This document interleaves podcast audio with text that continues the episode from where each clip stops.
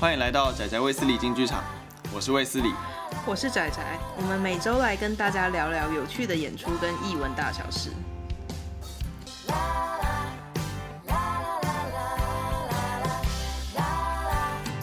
Hello，大家好，我是卫斯理。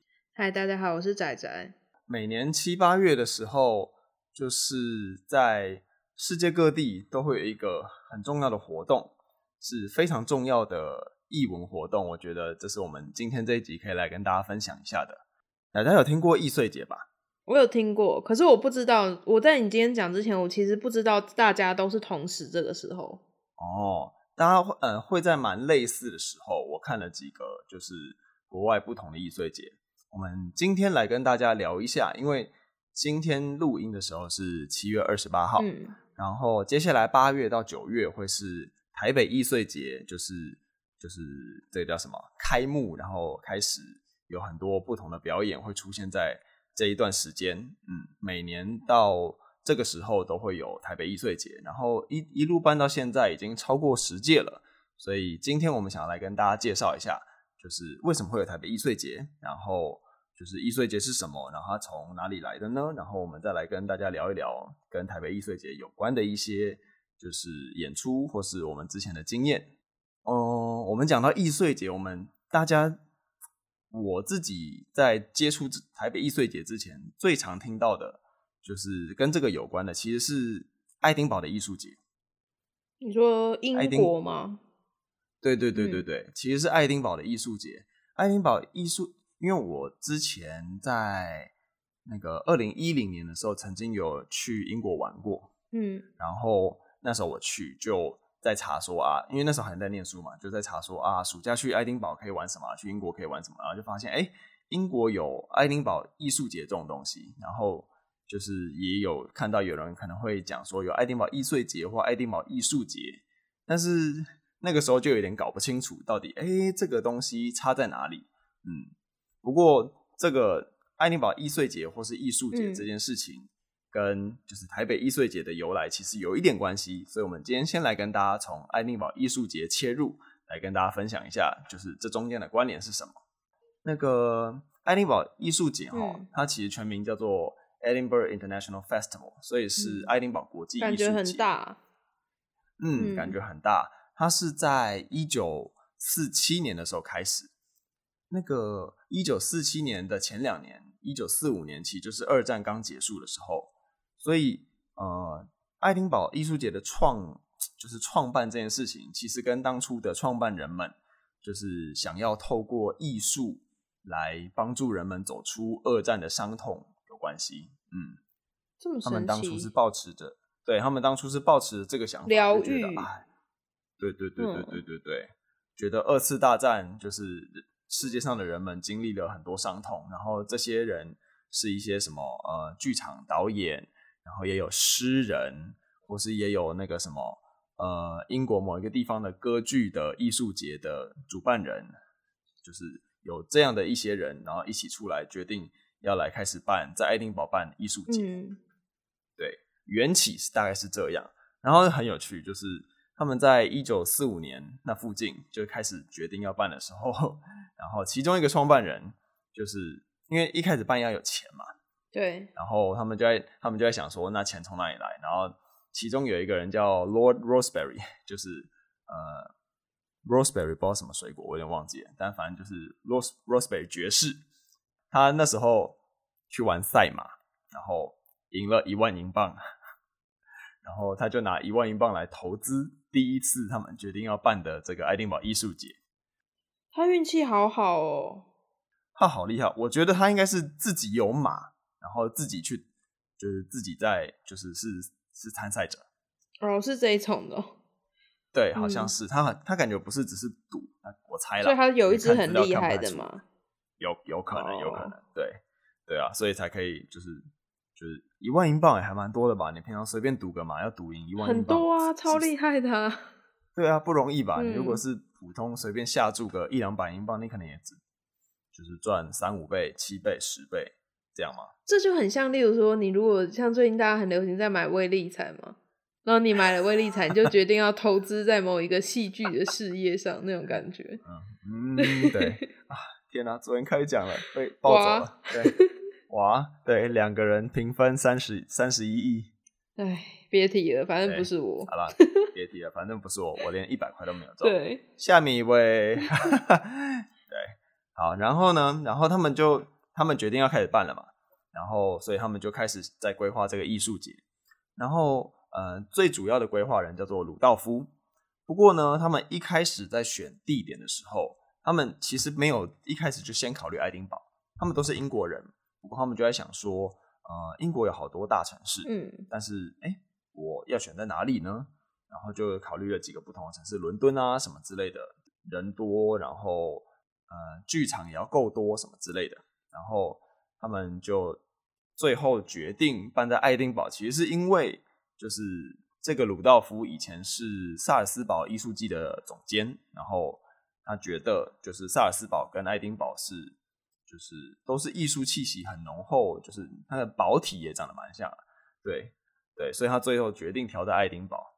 对，还有一些其他考量了，好比说就是那个观光客的量要够，然后剧院也要够。他们好像有定一定一个，就是好像我看资料，他们有特别挑每年至少有超过几万个观光客的来的城市，就是这样才比较能有机会可以支撑起一个艺术季所需要的嗯观众，大概是这样。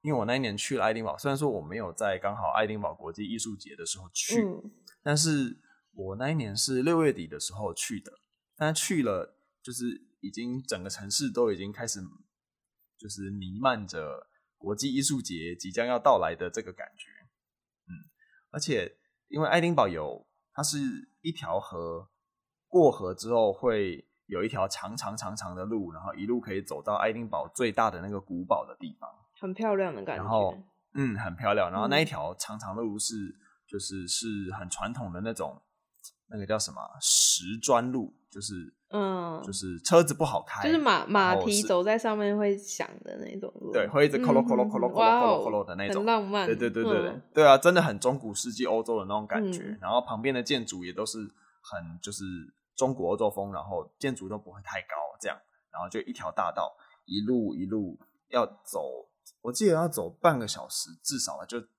二三十分钟才会到上面的就古堡，然后。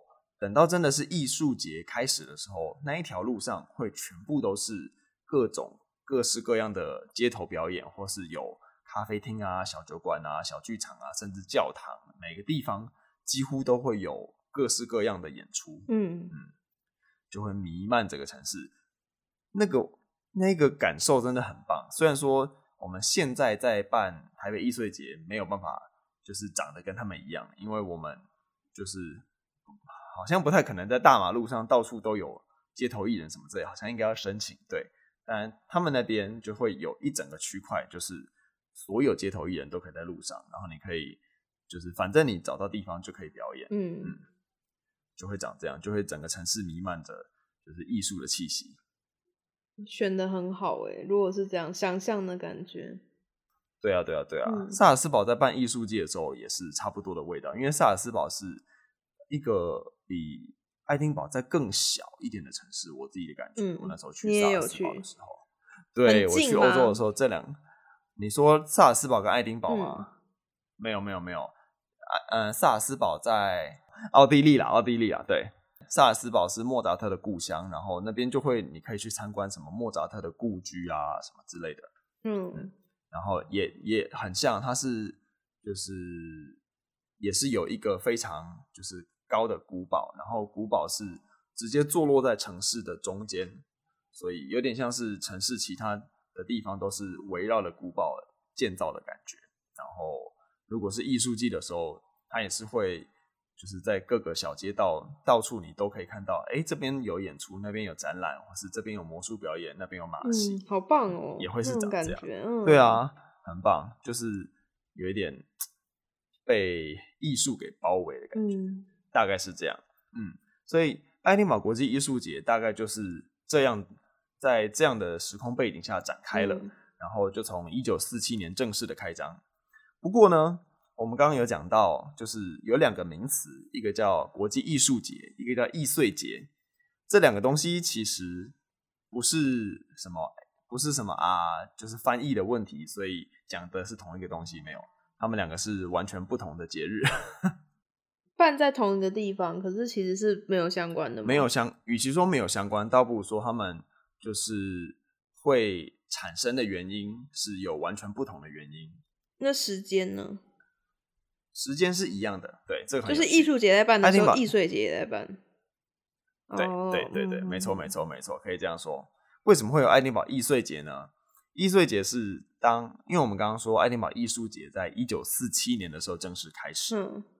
但是爱丁堡艺术节呢，就是他们第一年开张的时候，因为他们艺术节开始的时候，他们是有明定哪些剧场要什么表演，他们有 program，嗯，就是这个这边要唱歌剧，那边要可能演就是莎士比亚，或是就是每一个剧场都要有东西。他们一开始其实是没有规划所谓的，好比说街头表演、小酒馆、小餐厅或是咖啡厅的各种小演出，嗯，这个是。不在当初的，对，它是有个比较大节的感觉了，就是办一些比较大的团体，什么邀请来这样，嗯，没错，没错，没错，对啊。但是他们在办的那一年呢，据说有有八组人，嗯、就是八组不同的剧团，就是不请自来，自己跑来爱丁堡艺术节，然后来这边表演，在路边表演吗？他们对，就在路边，或是在一些比较小的场地，不是他们。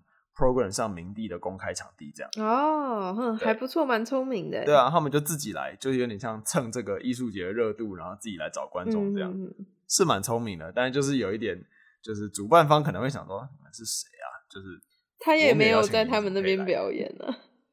对对对，是没有错。嗯、对对啊，因为因为这样，所以他们来表演之后，隔一年可能就有点口碑，然后隔一年就有更多的人。在爱丁堡艺术节的时候，也跑去那边开始表演。嗯、对，然后非常有趣，就从一九四七年开始，一路哒哒哒哒哒到一九五九年，总算就是这一个在街头表演啊，各种小场地表演这个形式，被纳入了爱丁堡艺术节的一环。然后这一环就称作叫爱丁堡易碎节。哦，我懂你的意思，嗯、就是比较不是。可能不是主流，或者还没有那么大的剧团会在会在那边演出的感觉。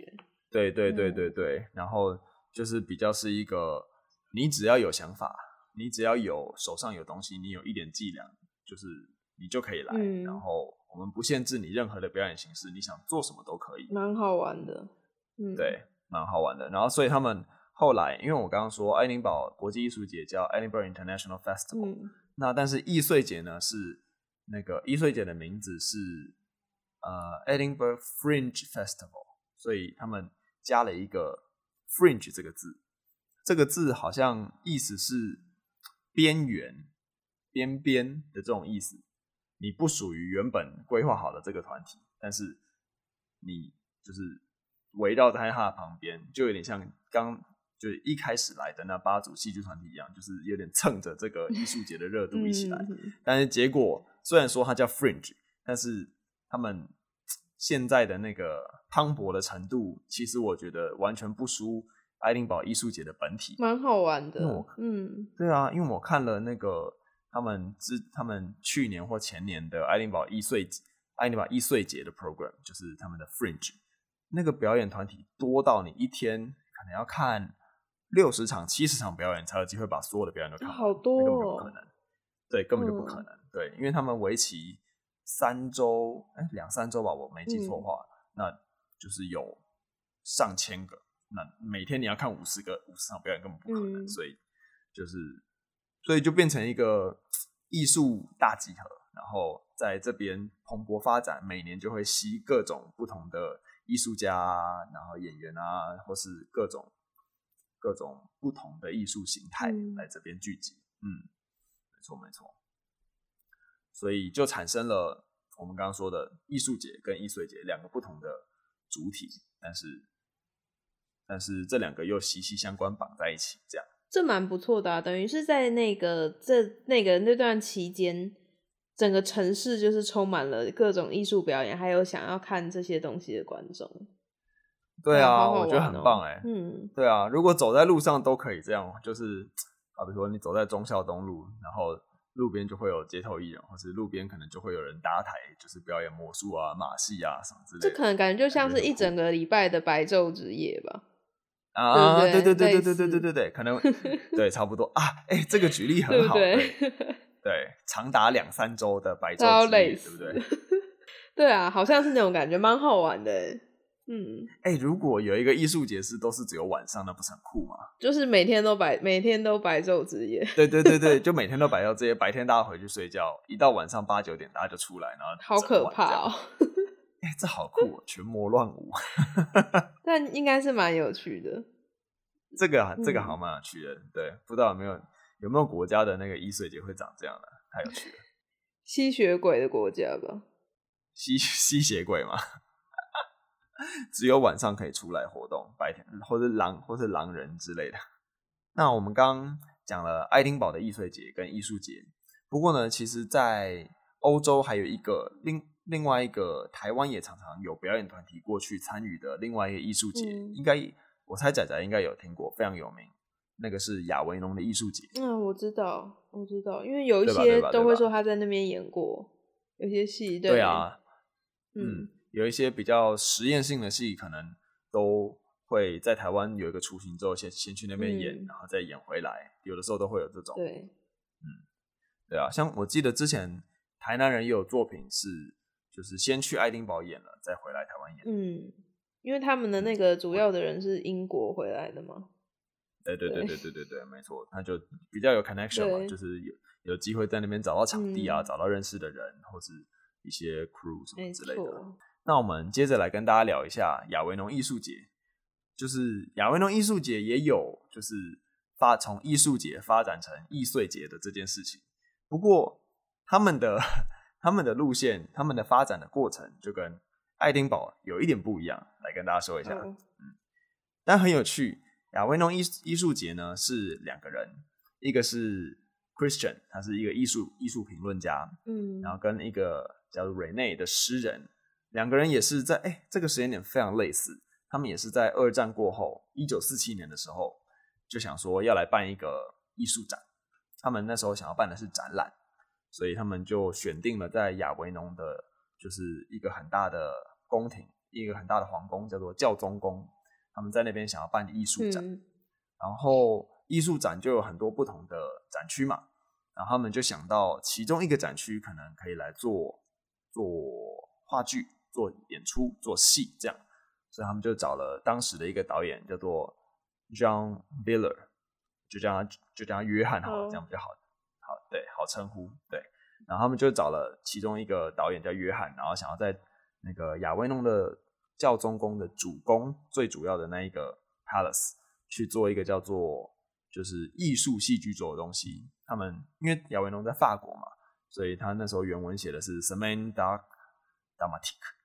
法文好久没讲了，讲的很烂，但是反正就是就是艺术艺术戏剧的一个礼拜这样，嗯，概念上是这个样子。然后呢，他们就去问约翰，然后就问说啊，你可不可以啊来帮我们做这个艺术戏剧周啊？就跟我们的展览办在一起这样。然后约翰一开始就是不想要，他就想说，因为可能也没有人在就是这个场地办过做过戏。所以他就也觉得，嗯，这个技术上好像不可行，感觉很麻烦。就是一开始因为技术的理由，所以拒绝他们。嗯、然后再加上他们要办这个艺术展，是应该算是亚维农一个很大的活动，所以就是政府应该多少，好比说文化部长之类的关节的人，应该可能也会就是参与，或者是至少支持或什么之类的。嗯、但是一开始好像市长也没有很支持办。艺术戏剧周的这个部分，所以就他们一开始就谈，然后没有谈得很拢。不过好像最后谈判了一阵子之后，最后市政府还是同意了。好，那既然大家都同意了，那就来演喽。所以他们就约翰就选了三部戏。当时最一开始一九四七年的时候，那个礼拜演了三部，一部是《理查二世》，是莎士比亚的历史剧。然后另外两个都是法国的剧本，我就不熟了，那翻译给大家听。一个是正中午的《露天阳台》，然后另外一个是另外一个剧本叫《托比与莎拉的故事》。好，所以总共那个礼拜就选了三部戏来演。然后，哦、嗯，对，所以一九四七年第一次办艺术戏剧周就办到这边，然后就落幕了，就哦好。然后隔年一九四八年呢，就是这个展览就继续了。嗯、然后戏剧艺术戏剧周。应该是评价也很不错，所以隔年也继续。然后，哎，结果这个戏剧周在隔年就被证明叫做 Festival d'Avignon，所以就是亚维农的庆典，亚维农的艺术节。嗯，嗯，所以从一九四八年开始，亚维农艺术节就正式成立了，然后也就一路到现在。嗯，哇，好久了。对啊，都是都是差不多的时候，都是二战刚结束之后。就是大家想要从戏剧里面寻求到一些慰藉。对啊，艺术在台湾现在做艺术治疗啊、戏剧治疗的这种，好像也蛮多的。哦，真的啊，这个我就不知道。对，对啊，大家好像有有发现，就是用艺术啊、疗愈人的心。嗯嗯，对对对对对。有的时候在某些心理的状况上是有一些疗效的，嗯、但其实也是真的啦。每次我去上完表演课，或是去上完就是跟表演相关的课、戏剧课的时候之后，也都会觉得蛮爽的。因为在那个当下，通常我们在好比说，嗯，平常工作如果是接到戏演出的工作，那个就撇开不谈，因为那个可能跟时间压力啊，跟就是剧本什么。之类的环节都有关系，是为了演出。嗯、但是如果是去上表演课、戏剧课，那又或是什么演员的声音训练之类的，我觉得通常都是很疗愈的事情。因为可能啊，今天下午要上，或者今天晚上要上课，那你晚上就会有三个小时，就是你会做很多一些什么戏剧活动的练习，嗯、然后去练习你手上的文本，或是就是老师会教一些方法，然后。你就开始觉察你的身体，去观察你的声音，在做了这些练习之后，有没有什么不一样，有没有什么变化？我觉得最疗愈的事情，就是因为在这种活动里面，你被迫你一定得要活在当下，你要认真去观察你现在的身体有没有什么变化。对对对对对，所以你脑袋可以放空，你脑袋可以放空，你会有机会就是不会想到平常白天那些繁琐的事情。嗯 对，我觉得这个很疗愈，就是每次上完就心情都很好，就等于是又重新认识自己之类的吗？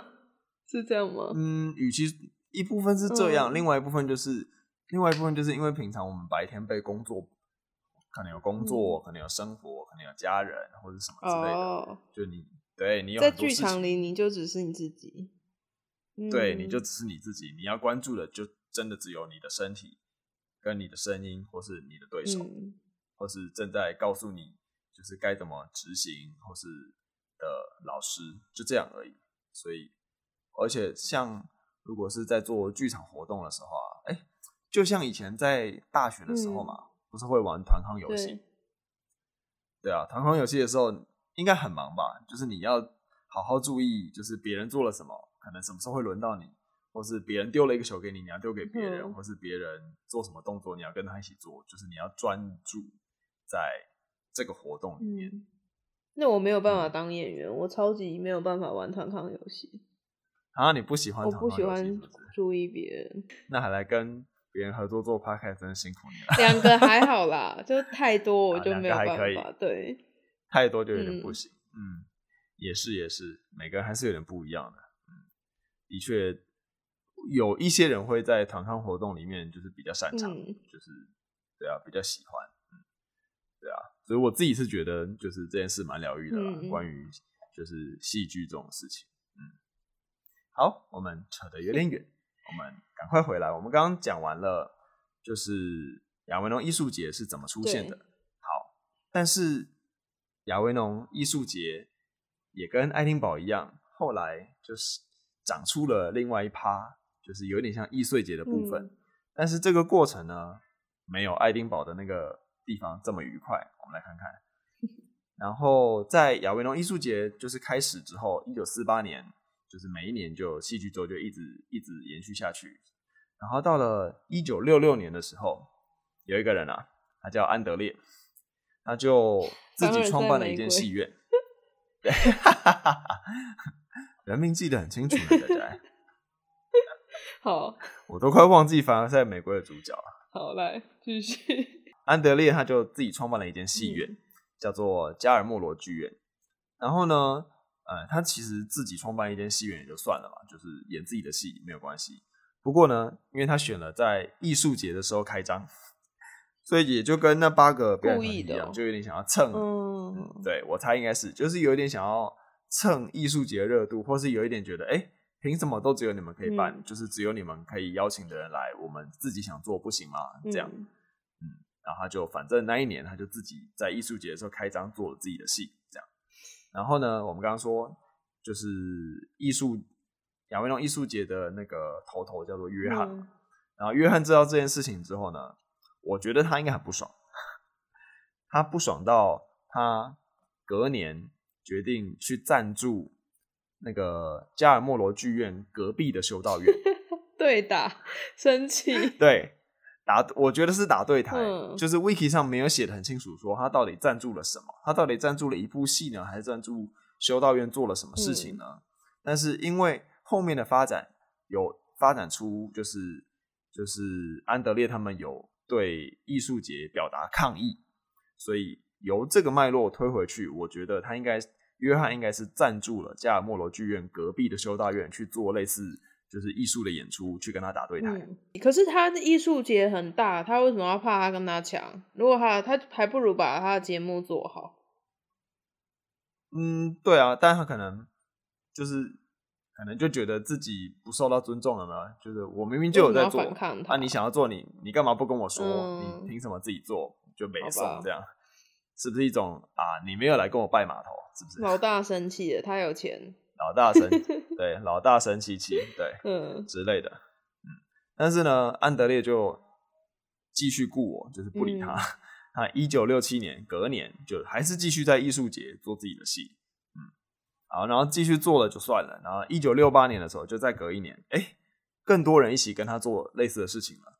然后除了做类似的事情之外，他们还一起对艺术节表达抗议。嗯，就是好像是当时有一部戏，就是有受到艺术节的，好像禁止还是什么之类的，那个资料上没有看得很清楚，但是，嗯。哎，我也不知道为什么可以，嗯、这这点有点妙，就是他们有这个权利来对不是他们官方的，就是表演节目来禁止嘛？审查没有过，这样吗？对啊，可以这样吗？我没有很确定。嗯、不过在那一年，就有很多人，就是不属于艺术节之外的艺术家们，对他提出抗议，所以大家就是这个抗议的声音越来越烈嘛。嗯、然后大家大家很有趣，大家就给。就也没有要停，大家就给自己这些表演团体们取了一个称号，叫做 Off。嗯，跟百老汇那一样。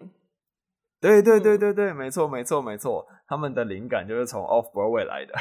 他们就把原本的艺术节称叫 In，然后把自己称叫 Off。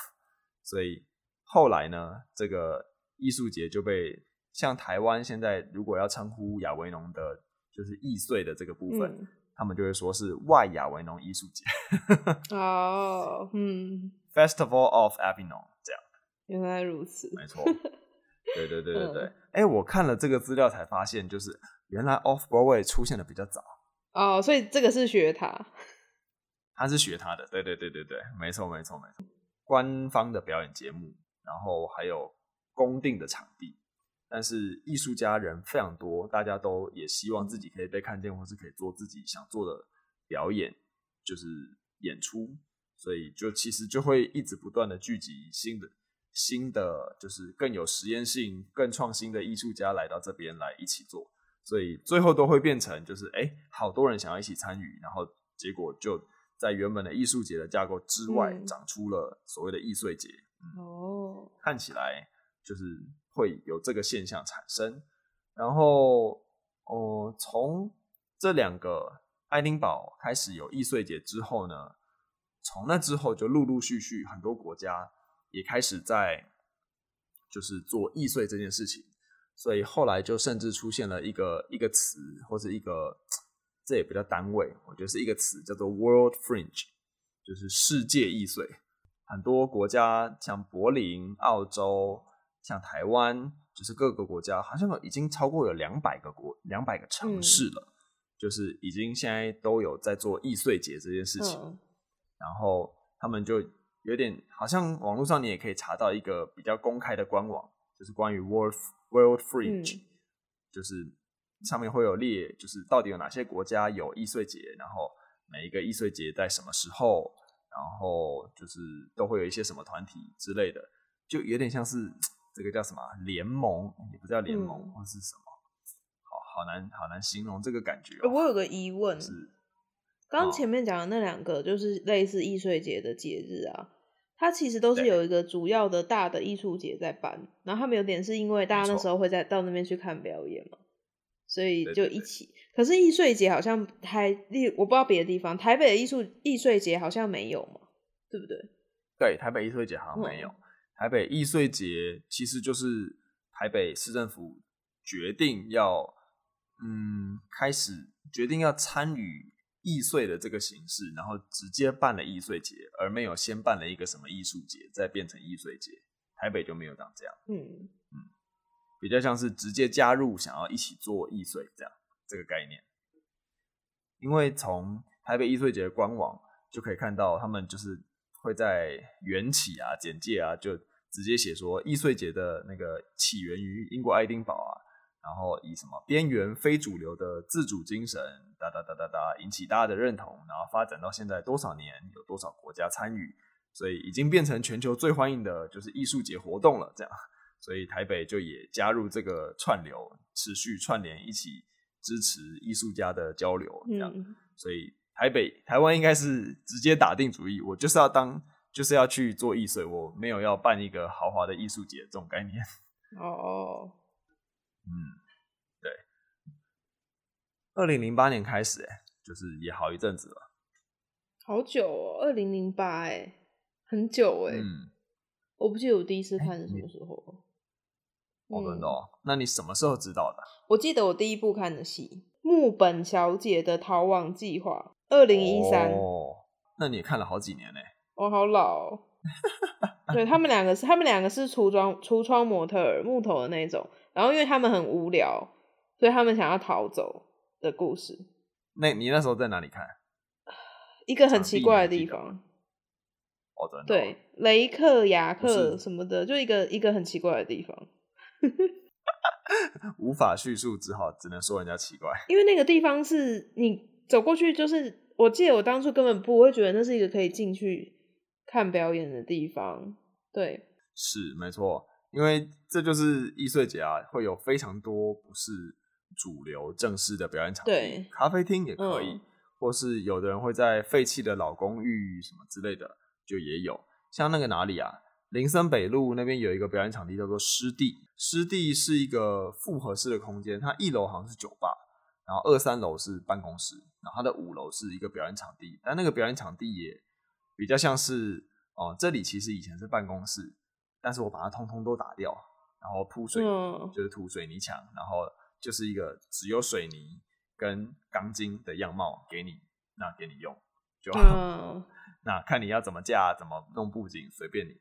然后就是它的场地也不是一个有舞台的，没有，就是真的像一个住家一样的空间。然后中中间还有一个小小的庭院，这样，嗯，反正就这个场地，看你要怎么用。嗯、当然也是有一些就是比较小型的，真的是剧场的场地，好比如说像信宜的好好生活广场，就是你之前来看我做易碎的那个地方，嗯、对不对？在重庆南路那边的地下室，然后或是私剧场，或是纳豆剧场，这些就是嗯，也是真的是剧场，但是就是规划的比较小，就是场地的人数可能嗯，大概在五十个到一百个左右的观众差不多。嗯，现在来跟大家讲一下台北艺穗节。台北艺穗节是二零零八年开始的，我们刚刚都有跟大家讲，嗯、然后从那时候开始就每年差不多都在八月九月的时候会举办。然后你就是如果有想要参与艺穗节演出，你就可以在上半年的时候提出申请。然后提出申请之后，你就因为台北艺穗节的办的方式是，他们免费提供，他们有跟一些场地签约，他们免费提供你在这段时间内的场地，免费的、哦。然后对那个剧团来说是免费的，哦，对对对对对，不错的，这就对啊，这就是最大的诱因，场地免费给你用，嗯、然后但是条件是你每次演完都要把它恢复到场地原本的样子。嗯、意思是什么呢？意思是好比说我演，就是我们这部戏演礼拜五晚上。六下午六晚上，日下午日晚上演五场，这样。我礼拜五晚上演完，就是我们通常演出前、演出之前会要装台嘛，嗯、我们要把一些什么布景啊、道具啊、灯光啊全部挂上去啊，这样对吧？对，才能开始演出。嗯、那意思是礼拜五晚上演完，我们就要把东西全部拆掉，然后带走，场地要恢复到原本的样子。嗯然后礼拜六早上一来，再赶快再全部重新装上去，然后再。哦，因为他可能在其他时间那个地方有自己要做的事。对，有可能，嗯、或是礼，或是搞不好有有团队会借礼拜六早上。嗯，我懂了。因为也有人会用早上来演，嗯、对，也是有可能的。所以他们就有这个统一的规定，就是所有演出团体，就是每次演完，应该说每一天啦，每一天演完结束之后都要拆台。嗯，对啊。但是如果好比说你像。礼拜六你连续演下午跟晚上哦，那就不用，那当然是不用，嗯、没有关系。对对对对对，这点还是蛮人性。嗯，对啊，所以就是有这个好处，那就是台北市政府台北艺穗节会提供场地，那所以就会有很多表演团体就是每年都去申请啊，因为至少少了一笔很主要的开销这样。嗯，所以像今年目前我看台北艺穗节的官网。上面总共有一百二十六档节目，在八月二十二号到九月六号这一段期间，总共有一百二十六档。所以，就是身为观众的我们，想要全部看完也是不可能的啦。哦、你可能，对啊，你可能每天要看，每天要看看多少啊？除以除以十四，你每天至少要看七八档节目，这就绝对不可能。所以，反正就有点就跟国外艺术节一样，就是表演团。表演的节目很多，你要自己选择你想看的这样。哎、嗯欸，不过我在看今年的台北艺穗节的时候，我发现一件事情：今年是一百二十六档，嗯、去年一百二十八，然后前年一百一十八，差不多。这代表，嗯、对啊，这代表差不多哎。意思是今年一岁节的节目几乎没有受到疫情的影响。也不能这样说，因为你看前年一百一十八，去年一百二十八，说明今年本来是要一百三十八。哦，你说可能要递增啊？对啦，啊，也也有可能，本来今年可能搞不好今年会成长一波，但是就没有，但至少是持平的，我觉得还是蛮不错的。对我来说，就是我自己看易碎节啊，除了可以发现很多奇怪的场地，因为你为了要看，你就会去很多奇怪的地方嘛。有些你之前根本就不可能，像思剧场啊，迪化街那个嘛，嗯哼，然后还有纳豆剧场，我也去过，都是因为易碎节。你知道我有一次还在游艇上吗？哦，游艇哦，卡米蒂俱乐部办了一个在游艇上讲脱口秀，啊啊啊！就是他就算讲再难听也没办法逃走。对，那他游艇有开出去吗？有开出去啊，就是你要在那个码头跟他会面，然后他就开了才开始讲啊，所以你就是没有办法逃走，你一定要听完，跑不掉。对，不过我觉得还 OK 啦，对。除了这这之外，这个设计不错，嗯、我喜欢。然后还有认识一些新的团体，可我我比较保守，嗯、我都会尽量买我有听过的人，因为如果在艺穗节踩到雷，有时候很可怕。哎，踩雷是免不了的，不过嗯，这就是有趣的地方。好了，你有踩过雷吗？我有，可是我已经很模糊了，就是我只我只记得那种我很想要赶快离开的感觉。之前还有去看那个台北曲艺团，你知道在那个黄义豪啊，啊还很小的时候哎，二零那应该也是二零一三，他还是才刚出来，有点青涩，没有到小孩的小啦，就是很青涩的时候。那很久哎、欸，嗯、那很对啊，应该我没记错，应该是在卡米蒂俱乐部，就是还在松烟这边的时候看的。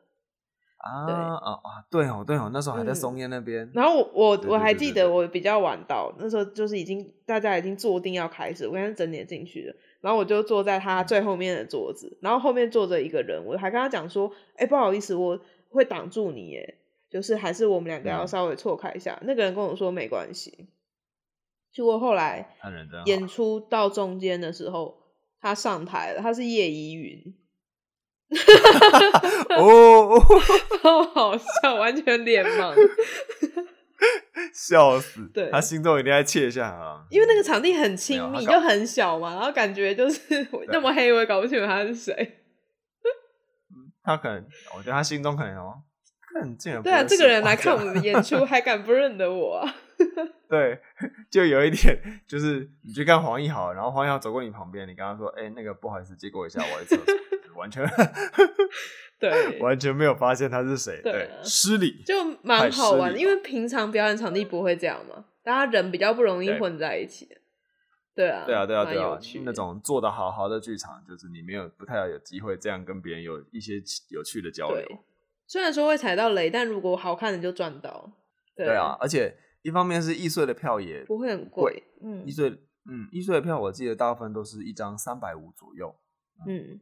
就其实跟你现在去威秀看一场电影差不多钱啦，嗯，大概是这样的意思，嗯，大家不要一直看电影，来看一下剧场吧。可是我很怕有人之前没有看过剧场，然后他选了一部，就那部是雷，他就再也不看剧场。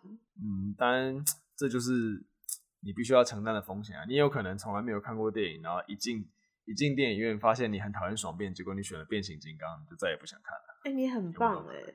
好了，他可能踩了第一次雷之后，可能过了好一好一阵子，又被某一个预告片烧到啊，《傲慢与偏见》。好了，这个我可能可以，然后去就爱上了。对啊，也是缘分，缘分可能 算是吧。对，缘分啊，缘、嗯、分。对啊，我们不强求，反正先把你推进去第一次再说，剩下会发生什么事情你自己保重。嗯、不负责任的发言。嗯、那我们今天关于台北一岁节起源，还有最近台北一岁节正在。准备要上演八月底，八月二十二号到九月六号，嗯，那大家可以上台北易碎节的官网，我们到时候会把官网的网址放在那个我们 podcast 的简介里面。大家有兴趣想要看看今年有什么演出的话，真的是各种演出都有了，魔术啊、舞蹈啊、肚皮舞，或是一般的戏剧、歌剧，很多类型。所以大家真的有兴趣想要来看看不同的小演出的话，可以到台北艺穗节的官网去看看。那我们今天就跟大家分享到这里啦。嗯、那我是威斯利，我是仔仔，大家拜拜。拜拜。